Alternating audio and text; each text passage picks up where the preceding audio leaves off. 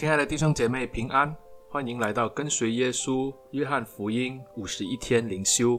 今天的经文记载在约翰福音第二章第十二节到第二十二节。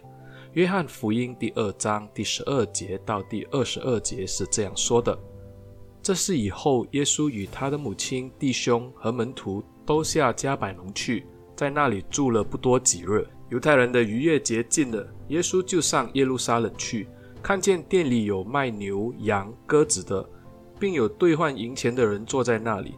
耶稣就拿绳子做成鞭子，把牛羊都赶出店去，倒出兑换银钱之人的银钱，推翻他们的桌子，又对卖鸽子的说：“把这些东西拿去，不要将我父的店当作买卖的地方。”他的门徒就想起经上记着说。我为你的店心里着急，如同火烧。因此犹太人问他说：“你既做这些事，还显什么神迹给我们看呢？”耶稣回答说：“你们拆毁这殿，我三日内要再建立起来。”犹太人便说：“这殿是四十六年才建成的，你三日内就再建立起来吗？”但耶稣说这话是以他的身体为殿，所以到他从死里复活以后。门徒就想起他说过这话，便信了圣经和耶稣所说的。今天的经文就读到这里。自从在迦拿的婚宴以后，耶稣与家人和门徒就一同到了加百农去。之后，因为逾越节近了，耶稣就从加利利上耶路撒冷的圣殿去了。这是犹太人每年都会去敬拜上帝和朝圣的地方。在新约时代的圣殿。是大希律所改建的。大希律虽然被罗马册封为犹太人的王，但他却不被犹太人喜悦和接纳。因此，大希律为了讨好和巴结犹太人的权贵和法利赛人，他就迎合犹太人的宗教口味，他就在耶路撒冷改建圣殿。从旧约圣经，我们知道当时的圣殿是所罗巴伯在以色列复国以后回到耶路撒冷所建的，他们称之为第二圣殿。大希律就开始改建这间圣殿，他按照当时希腊式的建筑物，把它完全的翻新，并且扩大圣殿所立的平台。他对圣殿的建筑是非常的严格和小心的。按照历史学家的记载，据说圣殿开始施工的时候，他为了避免亵渎圣地，他拣选并训练了一千个祭司来当石匠。因此，在施工的同时，圣殿里面的祭祀和敬拜仍然是可以进行的。这个工程的计划开始于主前十九年，动工约十年以后，圣殿就可以供给百姓敬拜和献祭之用。但大希律仍然不断的扩建，花了不少的人力和时间。这个的建筑物一直到主后大概六十三年才竣工。大希律所改建的这间圣殿，不单是在耶路撒冷城中，在以色列里面被视为最宏伟的建筑物，甚至在整个罗马帝国也算是非常的有名。因此，犹太人常以这间圣殿为民族的荣耀和骄傲。在约翰福音第一章结束的时候，耶稣与拿但业的对话中，他说过。耶稣的身子将要成为连接天地的管道，而在第二章的开头，迦拿的婚宴，耶稣的水变酒，不只告诉我们好的东西是要留到最后，而且这头一个神迹，水变成酒，就对应了在约翰福音十九章，当耶稣在十字架上断气的时候，兵丁拿枪扎耶稣的肋旁所流出来的血和水，借着耶稣的受死显出了他的荣耀。今天我们看到约翰福音进入了第二章的第十二节到第二十二节。虽然我们都知道这个是关于耶稣洁净圣殿的经文，但是约翰的焦点仍然是放在耶稣的身体上。让我们一起来看这一段的经文。第十三节，犹太人的逾越节近了，耶稣就上耶路撒冷去。逾越节乃是犹太人的三大节期之一，他为了纪念他们的先祖蒙神拯救。从为奴之家埃及，一直到了牛奶与蜜的迦南，因此所有的犹太的成年人都会在这个节期上耶路撒冷去过节。耶路撒冷的圣殿不只因为建筑物宏伟华丽，圣殿更是当时犹太人的信仰中心，百姓视圣殿为与神连结的场所，而且那是神与以色列民同在的记号。也是一个圣洁的地方。以色列百姓可以借着祭司为他们的中保，以奉献献祭回归到上帝的圣洁里面。他们也借着利未人、文士、长老的带领，把敬拜、赞美归给上帝。他们更是借着文士拉比的教导，在圣殿里面学习装备自己。经文带我们进到十四节的时候，我们就看到第十四节，看见店里有卖牛羊鸽子的。并有兑换银钱的人坐在那里。经文带我们看到，耶稣一到圣殿以后，他看见里面有买卖祭物和兑换银钱的摊位，他就为此而发怒。他不仅是推翻了商人们的摊位，甚至还用绳子作为鞭子，把这些准备要卖给百姓的祭物——牛羊鸽子——全部赶出去。因此，我们通常都会问：耶稣为什么要如此的激动呢？在耶稣的时代，人仍然是照着旧约律法的要求，要到圣殿向上帝献祭，因此献祭就要需要到这些祭牲。有些远道而来的人，真的是非常困难的，把祭牲从家乡一直的沿途跋涉来到耶路撒冷献祭，所以他们通常都会到了当地才购买。除了到圣殿里面献祭，有些犹太人来到圣殿也会奉献金钱。古代世界各民族都盛行偶像崇拜，罗马人更是如此。罗马人不只是敬拜假神，他们甚至还把皇帝当成神来敬拜。因此，在他们的钱币上就铸有皇帝的头像，还有一些假神的形象。因此，这一类的钱币是不能够拿到圣殿里面去奉献的，因为犹太人看之为不洁净。所以，这来自不同地方的犹太人，他们就必须拿着这些的钱。去到摊位里面去兑换，而且同时要对着不同地方发行的钱币来进行汇率的评估，因此就出现了这一些兑换银钱的商人。所以这些的商人基本上是提供了给这些敬拜者的方便。本来这些商人都是在圣殿外面摆设摊位，敬拜者就可以在他们进入圣殿以前就兑换好银钱和买卖寄生，因为回来朝圣的人实在是越来越多。因此，圣殿也开始慢慢的允许这些商人进到圣殿里面来摆卖做生意。按照犹太人的历史记录显示，当时在圣殿里的商人不只是与祭司们彼此勾结，甚至为了要牟利，他们还抬高物价来剥削民众。例如，密西拿断肢第一章第七节就有提到，在一世纪，一对献祭用的鸽子。就要卖一个金币迪拿流，那是相等于当时一个工人二十五天的工资。虽然律法通融穷人可以献上鸽子为祭物，但是既然连鸽子的价格都那么高，穷人是根本负担不起的。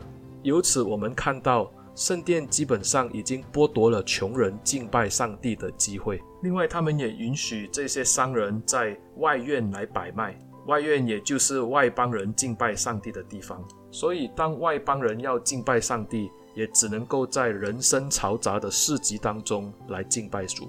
当耶稣进到圣殿里面，看到这样的景象，他是极其的愤怒。以色列历史中唯一象征神同在的地方就是圣殿，那是以色列人敬前敬拜上帝、与神亲近的神圣所在。因此，当神的儿子进到圣殿里面，他就如马拉基先知所记载的，马拉基书三章一到四节是这样说：万军之耶和华说，我要差遣我的使者在我面前预备道路。你们所寻求的主忽然进入他的殿，立约的使者就是你们所仰慕的，快要来到。他来的日子，谁能担当得起呢？他显现的时候，谁能立得住呢？因为他如炼金之人的火，如漂布之人的碱，他必坐下如炼净银子的，必洁净利未人，熬炼他们像金银一样。他们就凭公义献供物给耶和华。那时，犹大和耶路撒冷所献的供物，必蒙耶和华悦纳，仿佛古时之日，上古之年。先知已经说过，当主进到他的殿的时候。他必要洁净这个圣所，如同炼金之人的火、漂布之人的碱一样。他要炼净银子，必定炼净这些利未人，因为神看重的不是祭物，而是公义。但是当耶稣进到耶路撒冷的圣殿的时候，圣殿既成了剥夺穷人和外邦人敬拜的地方，所以耶稣愤怒，把这一些玷污圣殿的人赶出去，责备这些的行为。使徒约翰用了诗篇六十九篇九节来描述耶稣当时的情绪。诗篇六十九篇九节这样说：“因为我为你的殿心里着急，如同火烧，并且怒骂你的人，怒骂都落在我的身上。”耶稣为神的殿着急，如同马拉基先知说的：“上主要来洁净利未人，恢复神所喜悦的公义。”因此，当耶稣如此做的时候，这些犹太人就来谴责他。第十八节。因此，犹太人问他说：“你既做这些事，还显什么神迹给我们看呢？”他们的意思就是：“你凭什么做这些事呢？你还有什么记号能让我们看了就相信你是从神那里得着这个权柄来做这些事？”耶稣回答他们说：“你们拆毁这殿，我三日内要再建立起来。”耶稣回答是告诉他们：“你们拆毁这殿。”我们知道这个殿就是指圣殿。而耶稣说：“你们拆毁这殿，其实也表示说，这个殿在犹太人的手中已经毁了。当时的圣殿虽然是人山人海，里面的献祭、敬拜、祷告的声音持续不断地进行，但是这些外表的宗教活动非常的热烈，但是圣殿里面实际的内容已经早已被拆毁了。耶稣说，他要在三日里面再建立一个新的圣殿。犹太人就讶异耶稣的回答。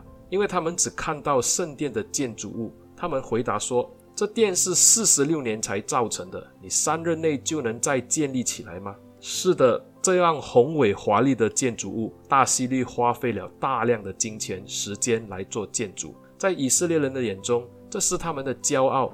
但是耶稣却不以为然，因为再华丽的外表，里面却满满都是人的贪婪、不公义、剥削。耶稣是这个圣殿早已是被拆毁的殿，因此耶稣说三日以后他要再建立起来。使徒约翰在此就向读者们解释了耶稣的意思。二十一节到二十二节是这样说：但耶稣说这话是以他的身体为殿，所以到他从死里复活以后，门徒就想起他说过的话，便信了圣经和耶稣所说的。看到这里，我们看到二十一节。但耶稣说这话是以他的身体为殿。使徒约翰又带我们回到了耶稣的身体。第一章，耶稣对拿但业说，他的身体将要成为连接天地、人与神之间的管道。在迦拿头一个神迹，变水为酒，就要显出他的荣耀，也就是他的受死。当他的身体被扎，流出水和血以后。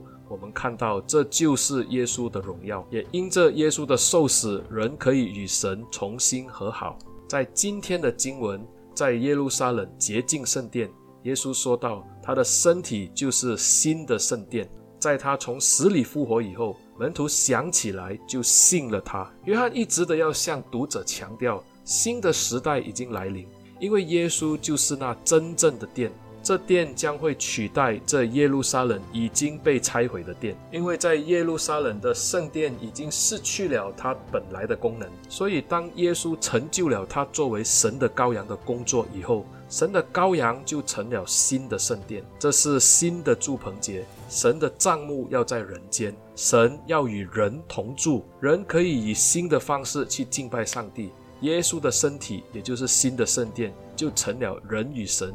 连接的管道，亲爱的弟兄姐妹，今天约翰的信息对今日的教会是什么呢？今天上帝所看重的是教堂还是教会呢？今天神要我们所做的是敬拜的活动、宗教的仪式，还是公益的彰显和信仰的实践呢？耶稣基督的受死，三日后他复活，建立了新的圣殿。从使徒的教导，我们也知道，耶稣就是这新圣殿里面的头，而教会就是我们，就是他的身体。那么今天，我们既身为新的圣殿的一份子，若我们也逐渐失去了圣殿原有的功能，当耶稣进入这圣殿的时候，他能够找到什么呢？神的公义，还是人的贪婪腐败呢？那么当耶稣要洁净我们的时候，我们是否也愿意的打开我们的心？让耶稣来做洁净的工作，让我们一起低头祷告。